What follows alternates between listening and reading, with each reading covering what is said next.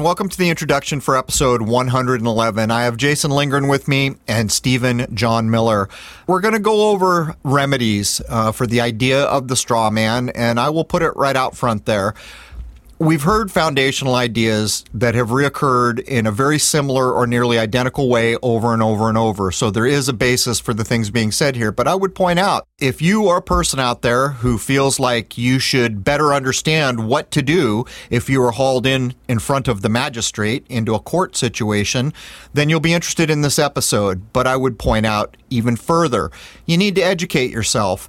Jason and I have talked to a number of people. We have done research on this for some time, and there is a foundational basis, but that does not excuse a person from giving themselves an education to be absolutely sure they understand what they are doing if they're ever in a position where they're in a court or in front of the magistrate or, or any legal situation in this world. They need to understand what they are doing. Having said that, these episodes that we're providing lay down a good foundation for people who want to research it further and educate themselves.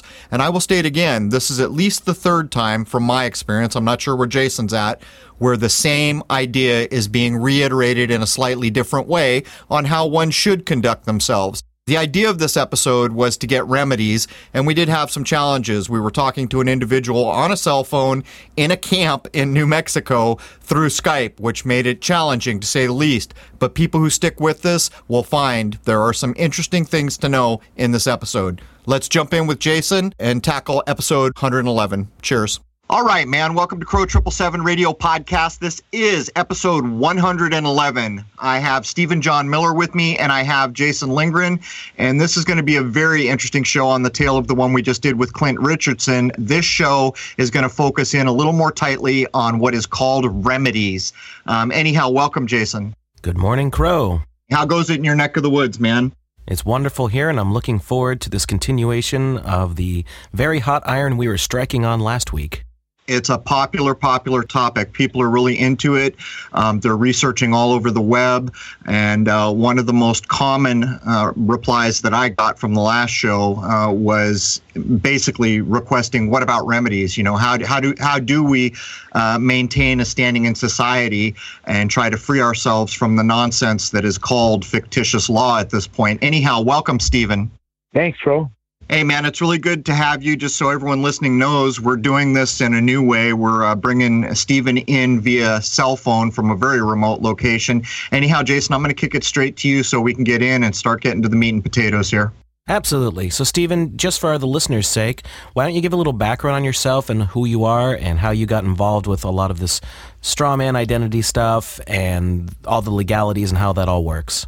Okay, Jason. First of all, I, will digress and tell you Clint Richardson is a master of the occult and these kind of things, just like you guys. And uh, I, what I do, I'm not so good at that. I'm not an expert of the uh, esoteric, if you would, but I do study law. I work for the uh, different agencies in the government. So that's where I come from. I'm there. Musically, I was recognized for holding the world record longest opera note, and you can listen to that in concert and I was on Coast to Coast AM when the government started trying to kill me on a regular basis because I was giving out uh, legal remedies and also off-grid technologies I do. Uh, I left the system in 2011. I asked for a, a sign from the universe, if you would, uh, to stop driving cars again. Uh, I'm Mennonite, so it's considered a sin. But uh, and I rear-ended a truck on the way home from Florida and totaled my car. So I didn't drive for three years. My mom bought me a car in 014, so I started traveling the country, visiting people who had heard me on Coast to Coast AM and other radio shows. So I helped with child protective services and other legal issues, and uh, and that's where I'm standing. So actually, Jason, I'm going to jump in here because Jason and I just had a conversation. Before we jump in here, I've got to ask: Are the Mennonite folk mostly outside of the strawman identity, or is this something that that uh, organizations, or I, I, don't even know what to call it, uh, religions like Mennonites, do they have to deal with the same problems we do, or when they're born, um, do they not allow the strawman identity to be created? Uh, good question, and uh, I lived with the Amish until 2014. On and off, I go up there and hang with them and show them technology that we keep them off grid, that they be allowed to use according to Proverbs and the Bible and stuff they follow. And being Mennonite, they welcome me into the family uh, all the way. And uh, So I work up there to escape all the chaos on these beautiful farms. Well, sadly, they have birth certificates, and I, I was Uh-huh. educating them on this. Hundreds of buggies would show up on uh, on their day off and to listen to what I have to say. I said, "No, you all basically sold your children to the devil uh, unknowingly." So the the contract is void ab initio nunc pro tunc. It's it's irrelevant. You got to stick on the contract. Stephen, let's just jump straight into it. Um, I, the main thrust of this show, I'm hoping, is going to be about remedies. How do people conduct themselves? What do they do when they're forced into situations? Uh, right before we began recording, you pointed out where you want to start. Um, let's start there. I'll hand it off to you in a second. But I'm also very interested in covering what does an individual do when they find themselves in front of the magistrate. But let's back up and let you kick off where we, where you think we should. Well, the Amish people were very upset, obviously, by this information that this birth certificate basically signed them over into maritime, and uh, you know they were actually acting against their own child and declaring themselves incompetent. But they wanted the remedy. I gave it to them in like five minutes, and then they were happy, and it works. Okay, so because they have to have the consent of the governed. Okay, so going to the court you're in the law of the land or the gallery where all the people are sitting on the other side of the wooden fence or the bar, okay, and they call your name, your your artifice, okay. You, you'll notice every gravestone since the 1870s is all capital letters, okay. So you're a dead man. They call that name, and you would stand up. I'm here for that matter, but I never authorized the name you called out to be used in commerce with the corporate state of Indiana or add your state. Now you can add whatever you want from here because I'm going to give you a lot of stuff, okay? But here's what I do. Uh, is there a verified claim before this common law court? Is everyone sworn in? Because nobody ever swears in because these are Article 1 inferior courts under military law jurisdiction, and they're using presumptions against you. And because your ignorance of the law, under the ignorance canon, we'll get into the canon and all that later, but they're presuming you're, you're an enemy of the state they're presuming you're a military officer or you're an attorney at law, or you wouldn't be in there in that court. So you need to rebut these presumptions. If you're arrested or whatever happens, because things happen, we can get arrested, any of us, you need to immediately file a counterclaim. Ignore what the charge is. Act like you're not hearing anything, like when you watch Charlie Brown and the, the, the teacher would talk and all the kids would hear is wah, wah, wah wah wah wah. That's what you that's what you want to just ignore them and stay on point. Are you saying that the first step is to ask, is everyone sworn in? Is that the starting point? Yeah, I'm here for that matter. I never authorized the name you called out to be used in commerce with the corporate state of New Mexico. Is there a verified claim in this common law court? Is everyone sworn in? You just checkmated them. You don't need to go touch your hand in the Bible or go any further because they're done. Now, they will use uh, intimidation tactics to get you to approach the podium for the defendant. Okay, say, well, are you requiring me to do this to participate? I'll approach under threat, duress, and coercion. And the judge will say, duly noted. So let's be really specific here, Stephen. When you're walking into a court, this is under maritime admiralty law right off the bat. This is what you're saying, right? Yeah, you got it. Okay, so a lot of the information that's already been floating around out there, that part of it is accurate, you're saying? Mm-hmm. Admiralty is the police officers under the Lieber Code, Section 1, Article 11, under uh, drafted by uh, Lieber under Lincoln General. His name is slipping my mind, but you just Lieber. Uh, you can look him up. Uh, give you all my resources. And Section 1, Article 11 says that these officers, judges, and magistrates shall be treated harshly for doing anything in contrivance for their own personal gain against the people. That's us. Okay, so they're approaching your home. Let's say they come to your home. We got a complaint. You're growing marijuana in the backyard. Okay, I plead guilty. you see what I'm saying? Because these guys are full of crap. I mean, I'm just saying. I maybe maybe that's true. But what you're going to ask these police officers? Can I see the complaint? Well, it's an honor. No, can I? I need to see the complaint and who bonded it. Everything must be bonded, not not a general bond, one for indemnity. What does that mean? Let's explain that, Stephen. If I'm going to put a, a claim on you and try to sue you in civil court, because I'm walking around the administrative remedy into a judicial setting, I have to put up a bond. In case I lose, your damages are covered. They're in violation of the of due process clause, Fifth Amendment. So they have to put a bond up. Nothing's ever bonded. They say, well, we do have a warrant. They pull it out of their bulletproof vest. Say, well, let me see it. It's not signed by the clerk of the court. There's no bond attached to it. It's irrelevant. That's going to beg the question. So there you are talking to a police officer, and, and you look at the paperwork and it's not right. Uh, what do you do if you point out there's no bond here, this isn't correct, and the police still Oh, continue down yeah. the same path? Oh no, no, they they won't. They'll do their little chicken dance and get on their little shoulder harnessed uh, radio receiver, and they'll be dancing in a circle. And I'll say, get the district attorney on the phone right now, and I want your supervisor out here, right now. You're committing a war crime. You're here using threats, intimidation, and harassment against a ci- civilian population in violation of 18 U.S. Code 241242. This is a 15 year felony. Most of them will get off your property immediately when you say that because they're scared to death. So, one thing about cops, they're afraid of the actual law. And if you speak relevantly and competently in a, a prosecutorial manner, they, they can sense it. I'm, I'm respectful, though. I'm very respectful. Say, guys, you know, I love you and everything, but you're not going by due process here. Motion to quash. You'll be this will be thrown out. You'll never hold a job in officialdom ever again. Now, of course, things aren't always so easy where you can speak with them. What if uh, it's it's more of a violent altercation where they're coming in, kicking your door down, and saying, "All right, we know you're growing plants. You're under arrest." They throw you up against the wall and drag you off, no matter what you're saying. You're fine. You're going to be hurt. Our egos and so forth, and it's very. It's like you've been raped. I mean, absolutely the same thing. I mean, I mean, psychologically on a Freudian level, you've been raped, so it's very painful. That's why they do it that way. So when you when you're thrown before the magistrate in what's called the arraignment process, the arraignment process is completely unconstitutional because the witnesses never appear and the whole thing is a fraud. Where's the jury? Who bonded this action? None of this paperwork has a, a bond attached to it. You'll be out of there in, in a day or two, and they'll never bother you again. Stephen, I want you to go one more time clearly and concisely. So you've been arrested, they kicked your door down, they drug you off, they threw you in jail. Now you're in front of the magistrate. Very clearly and concisely explain what how a person can conduct themselves at that point. Okay, and I've done this actually in uh, shackles and everything, and uh, you know, uh, I think you have me in the wrong court. Is this a district court of the United States?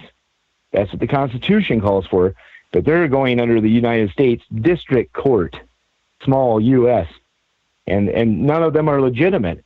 Okay, I will need to see every officer of the court's oath and bond at this point. You've kidnapped the wrong man of the Miller Family Association. Where's the witnesses? Where's the jury?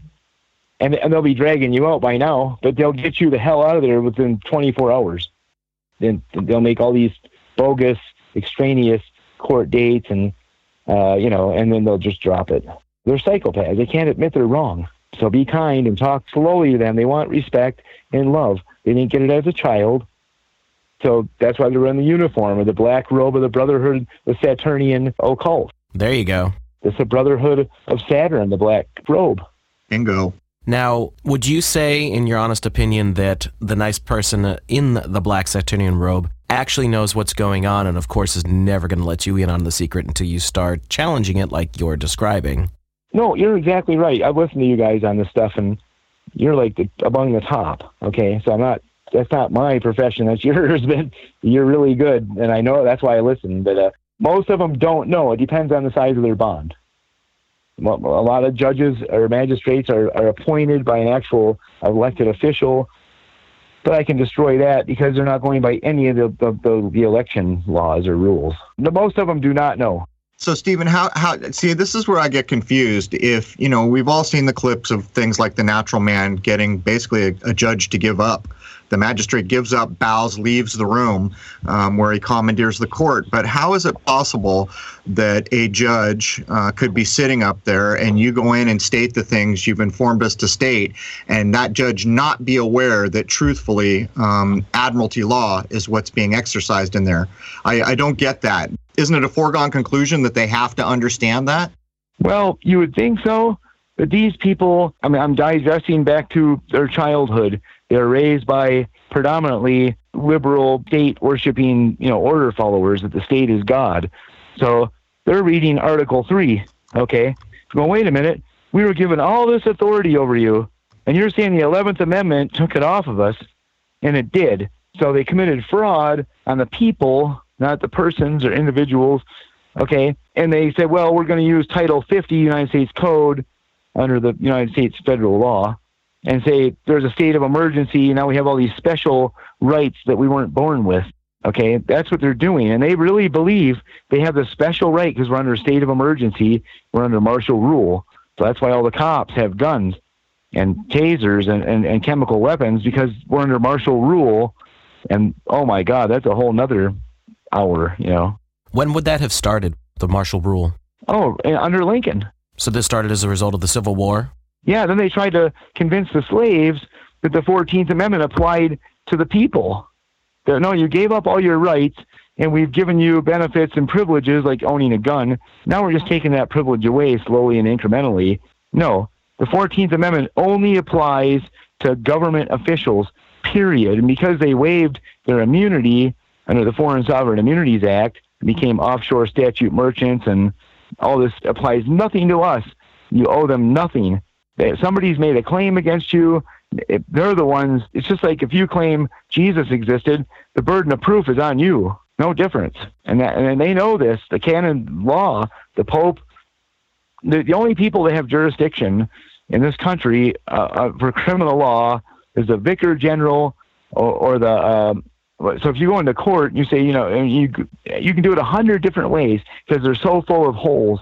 It's like saying, you know, Israel is God's chosen people. The only thing holy in Israel is is their stories. Jordan Maxwell stole that from me. Okay, so because I study this stuff incestuously. Okay, and it's all full of holes. So as long as you have some kind of an a, an argument that's less than two paragraphs in in court, when you're in the law of the land there, the, the gallery, you stay in the common law. But once you go into like five paragraphs, you're getting extraneous and superfluous and you're going to find one of their rules that permits them to throw out what you're saying as extraneous and unintelligible. All right, so let's get back to when you're standing in court and you're standing before the judge, what's the first thing you should do? You know, when you're sitting out there in all these little wooden seats next to your fellow patriots and they're all being charged with complete BS victimless statute crimes, okay, that's the law of the land or the or the gallery, okay, behind the bar. When they call your name, you stand up I'm here for that, man. Now, now, you always say the same thing. It was child support. Once they force you to come to the podium under threat, duress, and coercion, and you say, well, I'll approach under threat, duress, and coercion, then you ask for your property to be restored if it's a child. Don't use the word children, that's maritime. They own the children. They don't own your property. And this even goes into the 14th Amendment and, of course, the Constitution, the Fourth Amendment, etc. They won't deprive you of life, liberty, or property without due process due process is the most important word you'll ever use when you're filing a notice or a requirement uh, under the, you know, it looks like a motion, but it's not. Due process.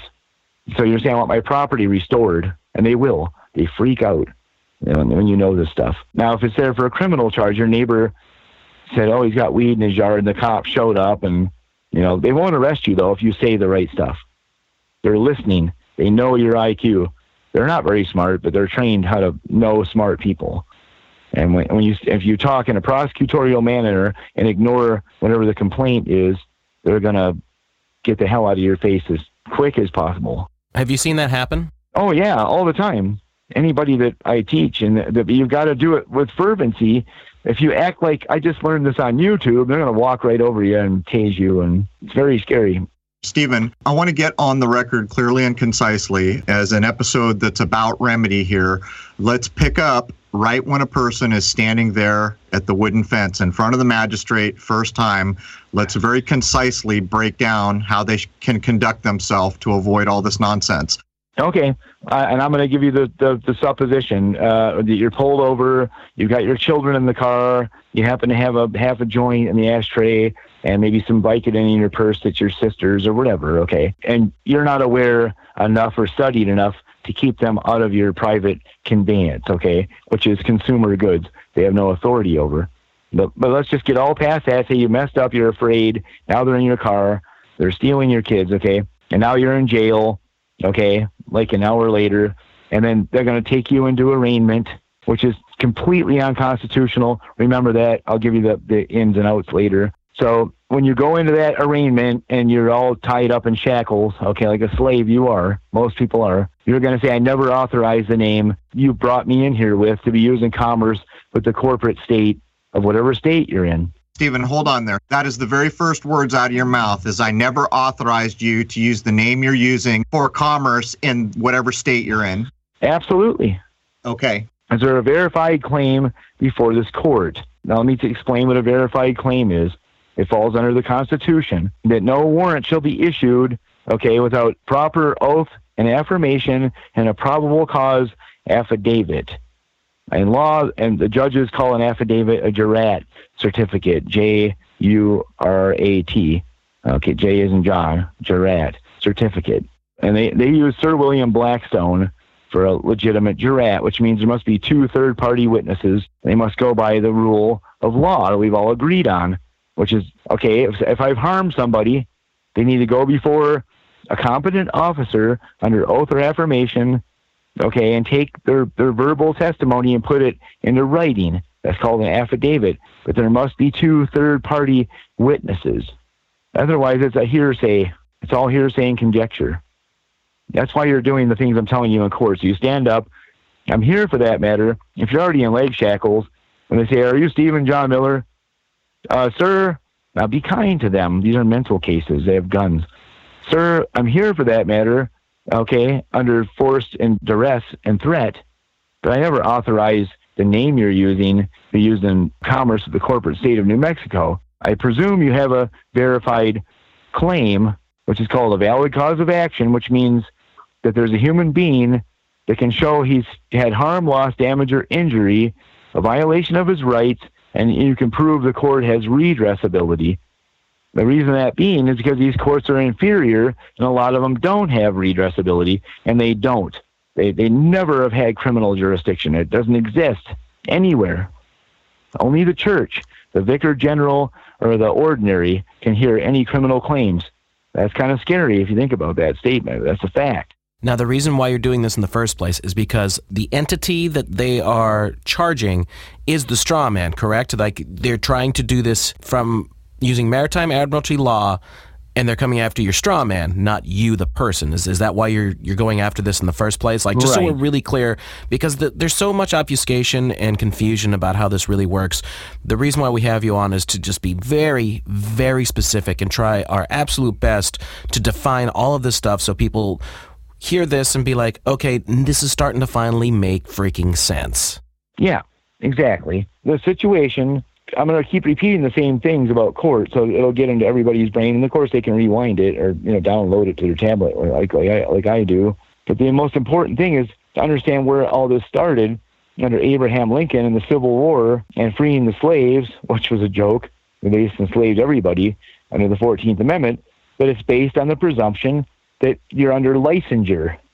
That's why they gave us all licenses, okay? Because we're doing business with the with the belligerent ones, and that makes us under this code an enemy of the state because there was never a ceasefire declared between the unions and the federal government. We're still at war. Well, Stephen, let, let me ask you this. We see all these clips on YouTube of people being pulled over by a police officer when they're driving their car. Uh, many of them right uh, refuse to open their window and they say, This is not a car, this is not a vehicle, this is my personal conveyance. Can you address how an individual should conduct themselves when they find themselves in the yeah, position of having yeah, been pulled over yeah. by a so called peace officer? Yeah, yeah, exactly. No, leave your window up. Don't unless you got weed in the car, okay, or something they can smell. That's why they did this because if you have both windows down, the, the, it'll waft out into their nostrils, and they'll say, "Well, now I have probable cause." And then the canines will show up.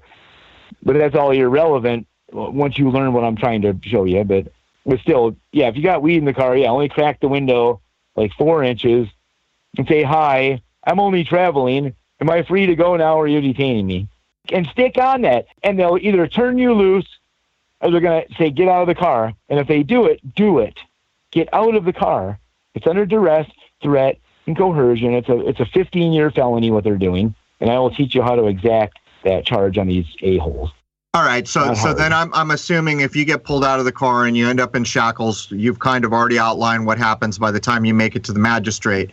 But one more time, reiterate: I'm driving in my car. You're- You get pulled over, and you're just going to state that you're traveling, and you're going to ask the officer, "Am I free to go, or are you detaining me?" Right, because it's a custodial arrest, which is unlawful. Here's the juxtaposition, okay? They're sitting on the side of the road, stalking you, making legal determinations when they don't have a bar card. So, right there, that's a violation of their fiduciary duties. Black's Law, 5th edition, I think page 563, definition of a trustee. So, you got them right there. It'll be motion to quash, violation of fiduciary duties. How did you make a legal determination that I'm in commercial traffic, 18 U.S. Code, subsection 31, definition of a motor vehicle. This isn't a motor vehicle. Why did you declare an emergency on me in violation of the of the uh, motor vehicle code, emergency motor vehicle code? You can only declare an emergency if there's a bona fide emergency. My tail light is out. That's not a bona fide emergency to terrorize the public. That's a felony. You're taking a paycheck under oath. These are facts. Now, most police aren't going to understand this, in my opinion. I, I very much doubt that they're going to understand what exactly you're on about, and they're probably going to take it as far as they can, especially taking you under arrest. Well, I, I would disagree at this point because I've been doing it myself on the internet on radio for a better part of 10 years. So they know it. This goes into psychological warfare and Freudian psychology. You're dealing with children with guns. They're a four year old with a gun. Mommy said it's okay you're hired as a police officer to violate other people's rights. As soon as you start speaking law in a calm manner, you're calm, your hands are visible, you're giving them whatever paperwork you have available. I do. Now they're not fixing to shoot you. Do you want to survive? It's a, you're at war. So you want to, oh, hi, sir. You know, I don't, I don't tag my motorcycles. So I get pulled over all the time. I just hand them my insurance and my state ID. I said, oh, here, this belongs to you. I tell them that immediately. And I said, yeah, you're right. They know what's going on, dude. Say, listen, I don't want any trouble with you. I'm just traveling. You know, I need to be on my way. Are you, are you detaining me? And I'm really just nice about it. And I win every time. I had two tickets, one in Washington State, illegal camping. Well, the cop no, knew me though. And, uh, and then one on, and through Peoria, Illinois, my he- tail headlight was out and it was a sheriff. And, uh, I just told him, hey, you know, I, I studied law. I don't want any trouble with you. And, you know, well, let me see if I can fix your light just because of what I said. And I was calm. I didn't, you know, I turned on all the lights in the car and I was kind and friendly. That's how you win against Nazis. You don't get an attitude. They got all the power. You got to be asymmetrical. They're ready for a head on collision, dude. They'll win. They're in a freight train. You're in a Volkswagen Jetta. Okay, so you got to be asymmetrical. Go around the path, take the path of least resistance. You'll win every time. Okay, so getting back to court, the worst happens, they take you away and all that sort of thing. So when you're standing before the judge and you said the first thing to bring up is everyone sworn in, Yeah, what does that mean though? when you stand up, they call it the corporate art artifice on your license. Stephen John Miller, you know, and they're looking all around, right? It's all intimidation. And I stand up and say, hello, I'm here for that matter. I never authorized the name you called out to be used in commerce in the corporate state of New Mexico. I'm presuming there's a verified claim before the court. Has everybody, has everybody been sworn in? Now you just turn that law, you turn that court into a common law court of record by doing that. Right, what, what does it mean when you're asking them, is everyone sworn in? Define that. Yeah, these are inferior courts created time to time by, by Congress, but they were hijacked by the federal government because they took federal funding. So they lost their citizenship and lost their authority and lost their immunity. So that's who you're dealing with. So that's why when you say the things I'm telling you to say, you're separating yourself from the corporate artifice known as the U.S. government, which is all District of Columbia criminals. You don't have any representation there.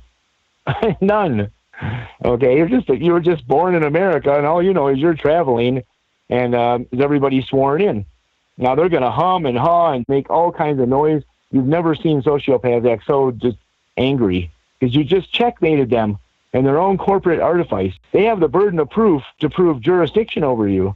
Yeah, yeah, they have jurisdiction in the court. That's their court. But can they hear the subject matter brought before the court, which is by a guy posing as a police officer? He's not a police officer. None of these guys are. Not the city municipal cops, not the state cops, not even the sheriff. They're not appointed, they're not elected, and they're not commissioned. So you put that in your file that your rights were violated. Say, a man approached me, Officer Jones, posing as a police officer in violation of law, compare to, put CF colon, that's Latin for compare to, compare to your own codes, basically, so you're not using them in violation of the law, because they're all copyrighted to Canada. Okay, compare to 18 U.S. Code 912, 913. That's the end of your case because their witness just was impeached. Let me cut in here, yeah. Stephen. So you're saying when you okay. make the statement in front of the magistrate that you've reiterated a couple times here, and then you ask, is everyone sworn in? What you're in essence doing is clicking that court over from trying to push their admiralty law over to a common law situation. Am I getting that right? Yep, exactly correct, dude. You just said I'm a man and and and, um, and I was going to go a little further in this, but you nailed it right on the head. And go a little further, saying I require leave of court. Okay, that means I demand to leave this court so I can properly answer because you're you're being arrested out of your car. Okay, the average person might that might happen to. So this is where you need leave of court. You walk outside the court and you write three sentences, and the whole thing is over with. You got to be able to answer the court, but you don't want to answer the court verbally, ever, because the rules of Ore tenus, Ore, O-R-E, tenus, T-E-N-U-S. Everything you say is presumed to be accurate, true, and correct. They can find you in contempt and perjury. So you want to go outside the court and write a simple letter. That's all emotion is. You're just writing a letter to the court saying, Hi, my rights have been violated. You can do it just like this in pencil. I'll give you a pencil and paper. Okay, the witnesses aren't here. There's no jury. You just list about 10 things they're doing wrong, which is, takes me three minutes. Write two copies if you have the wherewithal, so you're not ambushing the prosecution. These are little secrets. And then they can listen to that. Now they're going to reschedule and say, well, I say, you need to ROR me, okay, release of my own recognizance. My, my word is my bond. And they'll, they'll, they'll torment you for a day or two, then they'll turn you loose. And then they'll just dismiss the case. So, so wait a minute here. Let me make sure I've got this straight. What you're saying is once you have asked if everyone's sworn in, and you have apparently stopped the Admiralty law push, clicked the court over to common mm-hmm. law. You actually leave the premises, go outside the premises, write the note. Then how does that note? They'll send you down the hall with a police officer or one of their peon uh, bailiff, and you'll just write it in handwriting. Only a living man can file a counterclaim. So how does that get back no, the, the, the, the bailiff will take it from you. Say, now make sure the judge gets that and make sure the, the prosecutor gets to read it as well. And by their own ambush prosecution. By their own yeah. rules, the bailiff has to accept that and has to admit it, right? Absolutely. You're protected under their own administrative. See, here's the whole thing, Crow and Jason. They're going around the administrative process that would free all the people immediately. That's why it's there. And they're going right to a judicial setting. So they're sending a militarized force in violation of posse comitatus to your house or your private uh, conveyance, and they're dragging you into court without any due process, you've already won. Just learn the due process, write it in a letter. That's the definition of a motion. Um, uh, you do it uh, typing, well, that's parliamentary. That only applies to government officials. So that's why they'll throw it out as unintelligible because you don't have the permission to, to write motions. Let, let me ask you this, Stephen. Sorry, There's been a lot of talk about this idea, and I'd like to get your take on it. Is it true that the prosecutor in these courts is required to bring a checkbook with him? Have you ever heard anything about this? Yeah. That's why they want you to take responsibility for the name so he can, can throw you, his check in the waste basket. So explain what happens. Yeah. Explain what happens when that checkbook has to get used um, explain to the people okay. why why the prosecutor brought the checkbook and what happens when the prosecutor loses. Well, whenever you were arrested, that created what's called a bid bond, and until you take responsibility for the that, uh, violation of statute, the prosecutor who's pursuing you, bringing forth the charge, has to cover anything that you deny. So he's got his checkbook out, but he does have a bond through uh, uh, Fidelity.com most all of them are bonded through there. It'll cover that check you know, in the event you don't come back after them. If you sue them, then he's 100% liable. So that's why you ask him, hey, none of this stuff's bonded. I'm not talking about bonded generally. I'm a bond for indemnity for this exact action. And that's how it works. And boy, they freak when you know all that stuff. Then it gets you the hell out of there, dude. Well, you sign this civil infraction and we'll just turn the whole thing loose. I'll do so under duress. So sign it. Get the hell out of there. Sign it four corners rule. Put four little corners around where you sign which is the same as UCC 107, formerly 1308. And that's the end of it because you're not taking responsibility, you know, without prejudice. That's what the judges sign. I don't know anything on this paper. I'm not taking responsibility. so I'm signing it like this. That's what you're going to sign. So you're doing the same. You're just using their own stuff against them. Wait a minute. You know, you're violating this, that, and this, and the other thing, and the, your officer's not even an officer. You see what I'm saying? These are all called defects. If you find the defects within the charge, you'll win every time. And, and chalk as little as possible. I'm here for that matter. Never authorize the name you call out to be used in the corporate state of Rhode Island, or, you know, or, I'm sorry, uh, of New York. Is there a verified claim before the court? Is everybody sworn in? And now listen to the choking and coughing and glasses falling off, and, and they're going to defer and distract and just ignore them. They're going to say, well, we're going to reschedule this, Mr. Crow for uh, December 29th and blah, blah, blah. Say denied. Am I free to go now or are you forcing me to participate? People will listen back to this, dude, and they'll get it all in one concise argument, I hope. And that's that's really it. Just now you stay on that from now on. They're violating your rights ad nauseum. You can put in your writing, I'm going to file a federal tort action on all administrative officers involved under standard form SF 95 to the sergeant at arms, and you go through what's called in government quality control. You contact the mayor, attorney general, etc. Okay, the, the, the governor, and then and then and then they'll all reject, and then that goes to the sergeant at arms. And he says, okay, their immunity's gone. You can have their house. That's what SF 95 is, and that scares the hell out of them. And so uh, we've been winning in court to the point where the judges have told the police officers, put all your property in somebody else's name immediately because we're winning on that level. So it feels good, dude. I, I'm an old guy. I'm not much older than you, Crow, but I'm not in good as health as you. But I've had cancer and all kinds of problems, and I didn't want to die without seeing the people, my brothers and sisters, having some kind of wins against these monstrous. Before I hand it back to Jason, I would uh, estimate that maybe you should take an interest in the Gerson method, uh, a proven cure for cancer. But anyhow, back over to you, Jason. Now, Stephen, when you're saying all this, what you're doing is you're coming after them in a civil way because you're saying going after their property and everything like that. Is that because they're violating you as a free man and you're now coming after them financially because they have completely violated you and you're not you are you are deliberately divorcing yourself from the maritime system. Right. And we're and I am bringing them in under criminal charges under the common law uh, which the Constitution covers that very eloquently. No, they're going down for criminal charges as well. Because they re- see they lost their immunity under the Foreign Sovereign Immunities Act, and they signed up with the United Nations. They waived their immunity uh, as being a foreign agent, so they are definitely under the criminal code. Not us, them. That's why 18 U.S. Code 241242, you know, using intimidation, threats, and to exact statutes on us, and if you read 241 and 242, these are massive felonies. Well, how do you get to these guys? The clerk of the court, she's trained to protect these monsters, and she doesn't know it, or he. They don't realize they are the Supreme Court officer in these inferior courts. So here's something very important. So when you file against these monsters, okay, and you get your notary to notarize your paperwork, that's half proof you need to go to the clerk of the court. She's the boss of all the notaries. Say, ma'am, would you please verify this notary is legitimate? And here's my paperwork. Now she's going to stamp your paperwork with a really big stamp. That's full proof. Now you got a Supreme Court officer as a witness. Only a living man can file documents.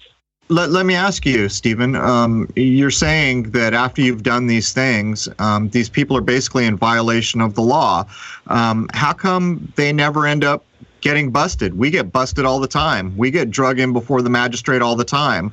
We lose, you know, the average Okay. per person you ever meet could lose a civil case, a criminal case, any number of cases that are brought. So I've got to ask um, you walk in, you get yourself out from under the admiralty law push over into a common law situation, then in fact, isn't that a demonstration that not only your rights have been violated, but the laws, the true laws of the land have been broken? And if that is correct, how come we never see any of these supposed officers of the court paying the price?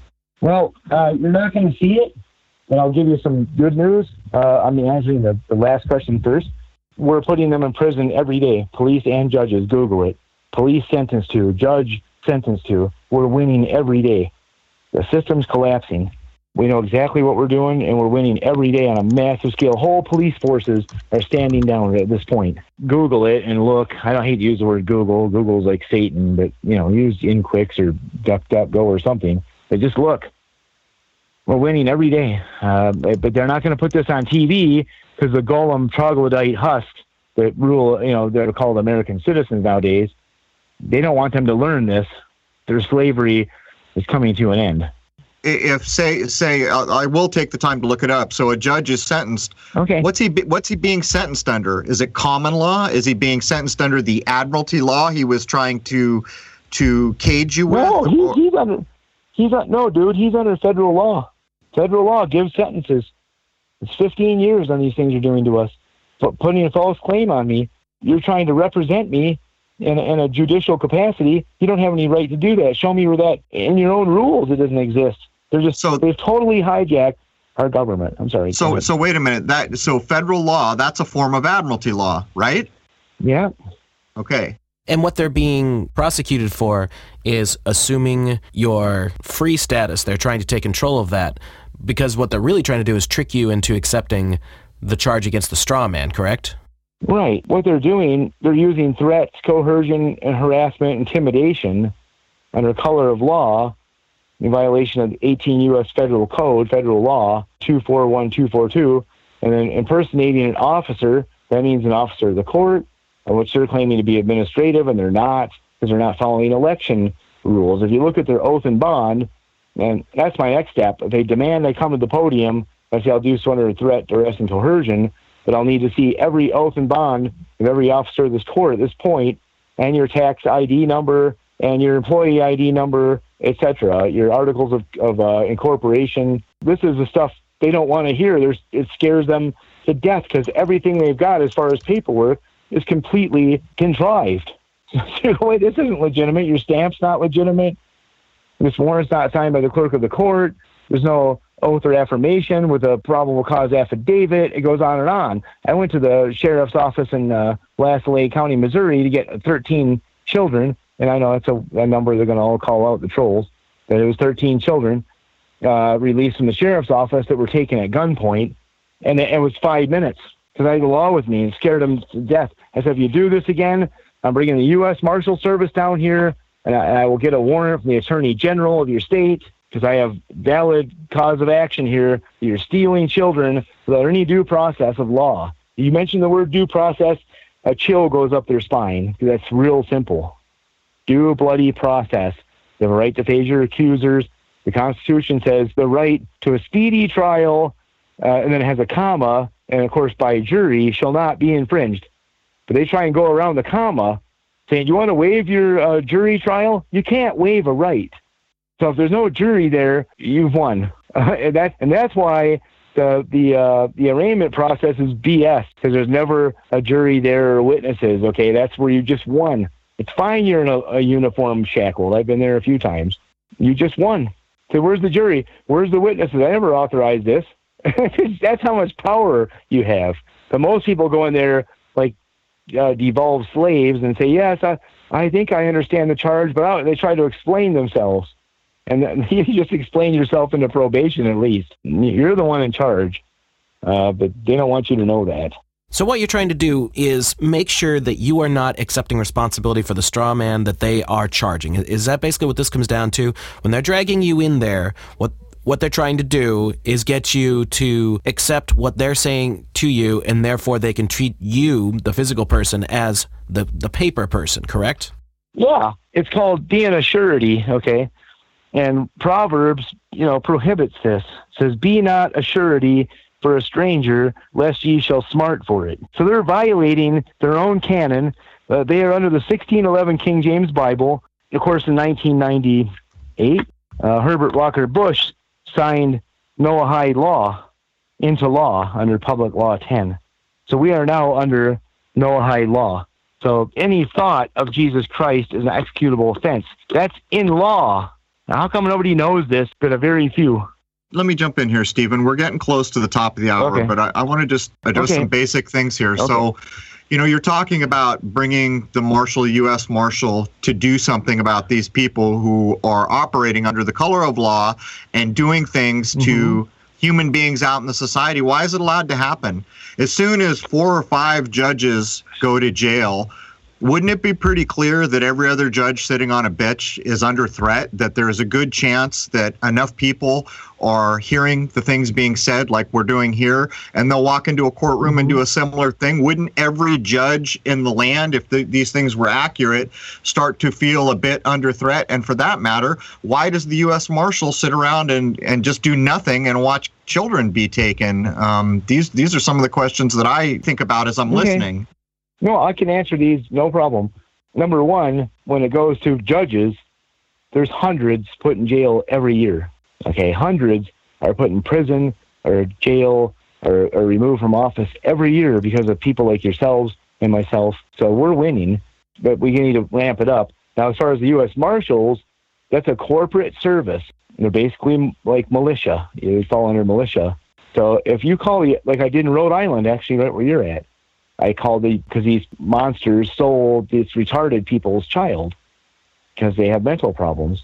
So I called the U.S. Attorney General in your state there, Rhode Island. Sheriff Mack knows all about it because we got in a big fight over it. We're not friends anymore.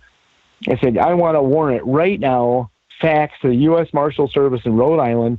They're waiting. Because for what? I said for stealing children without any due process. This is kidnapping. And you guys can't make a dragnet that drags innocent people into your system. That's the problem.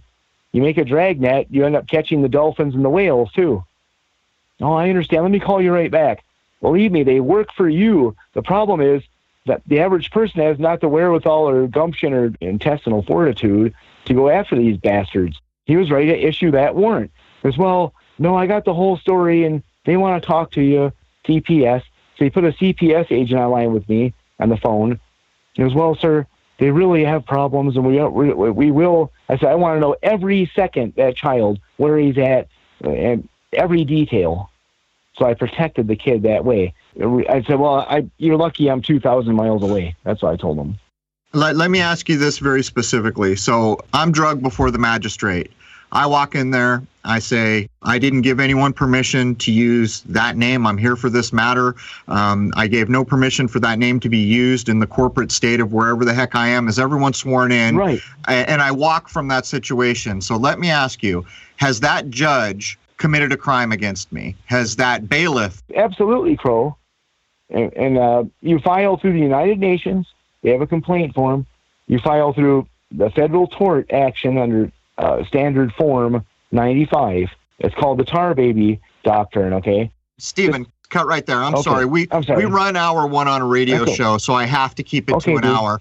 We're going to remember where you I'm left sorry. off on the tar baby. We're going to bring hour one to a close. Jason, we're so close. I don't have time to, to have you add anything in here. I'm going to bring hour one to a close. We're going to pick up hour two right at the tar baby idea. So that does bring episode 111, the first hour to a close. At the posting of this episode, there will be 111 free hours of content at crow777radio.com. No login is required. If you choose to become a member, you are in fact supporting free speech as the black eyed beast of censorship here on social media is constantly glaring at us. Anyhow, there it is, first hour of 111. Hope to see you all at crow777radio.com. Cheers. Okay, so I wanted to do a wrap up on episode 111 here. Um, we've now talked to a couple people back to back about the strawman identity. Jason and I don't feel like we're quite there yet. We've gotten a lot of good information, and it's tough to get through some of this episode. We were talking on a cell phone uh, to New Mexico on Skype, and it made communication difficult uh, as we kept stepping on each other. But nonetheless, we'd like to go out and find another supposed expert in the field of the strawman ID and get more information. There are some concise ideas in this episode on how to conduct yourself if you're pulled in front of that priest of Saturn, the Magi, the Magi straight. What do you do when you're in that position? If you listen carefully, there are basic foundational ideas in this episode which are not mutually exclusive. We've heard these ideas expressed before in different ways. There is a basis. If we go back to Clint's episode, which was the last one, I almost view that as a more spiritual approach. I'm not talking about religiosity here, but a spiritual living human being who chooses not to participate in fictions then we get up to this episode, it's a little bit more about a person existing in this fictitious world we live, but how do you get along? How do you prevent yourself from being abused by the fictitious systems? Nonetheless, as I stated, we want to find a bit more information on this and present it out, and hopefully we can add a little bit more value. But I've said it a couple times. People need to understand what they're doing if they find themselves in a legal situation. Don't just act because you heard something on a podcast or you read something on a blog. I can vouch that the ideas laid down in the last couple of episodes are reiterated over and over and over in similar but slightly different ways that there is a basis for these ideas but you must understand what you are doing in these positions. In this episode, I asked if you get in front of the magistrate and you make it perfectly clear that you're not sure what to say, but you do not want to participate, can you still get railroaded? Uh, I'm not satisfied that I got the question answered because I kind of suspect that you can. If you do not understand how to conduct yourself and what language to use, I think you, in fact, could be bullied or coerced into a situation you don't want to find yourself. Anyhow, thank you all for participating and being here. We'll see you all next week. There it is, man. Cheers.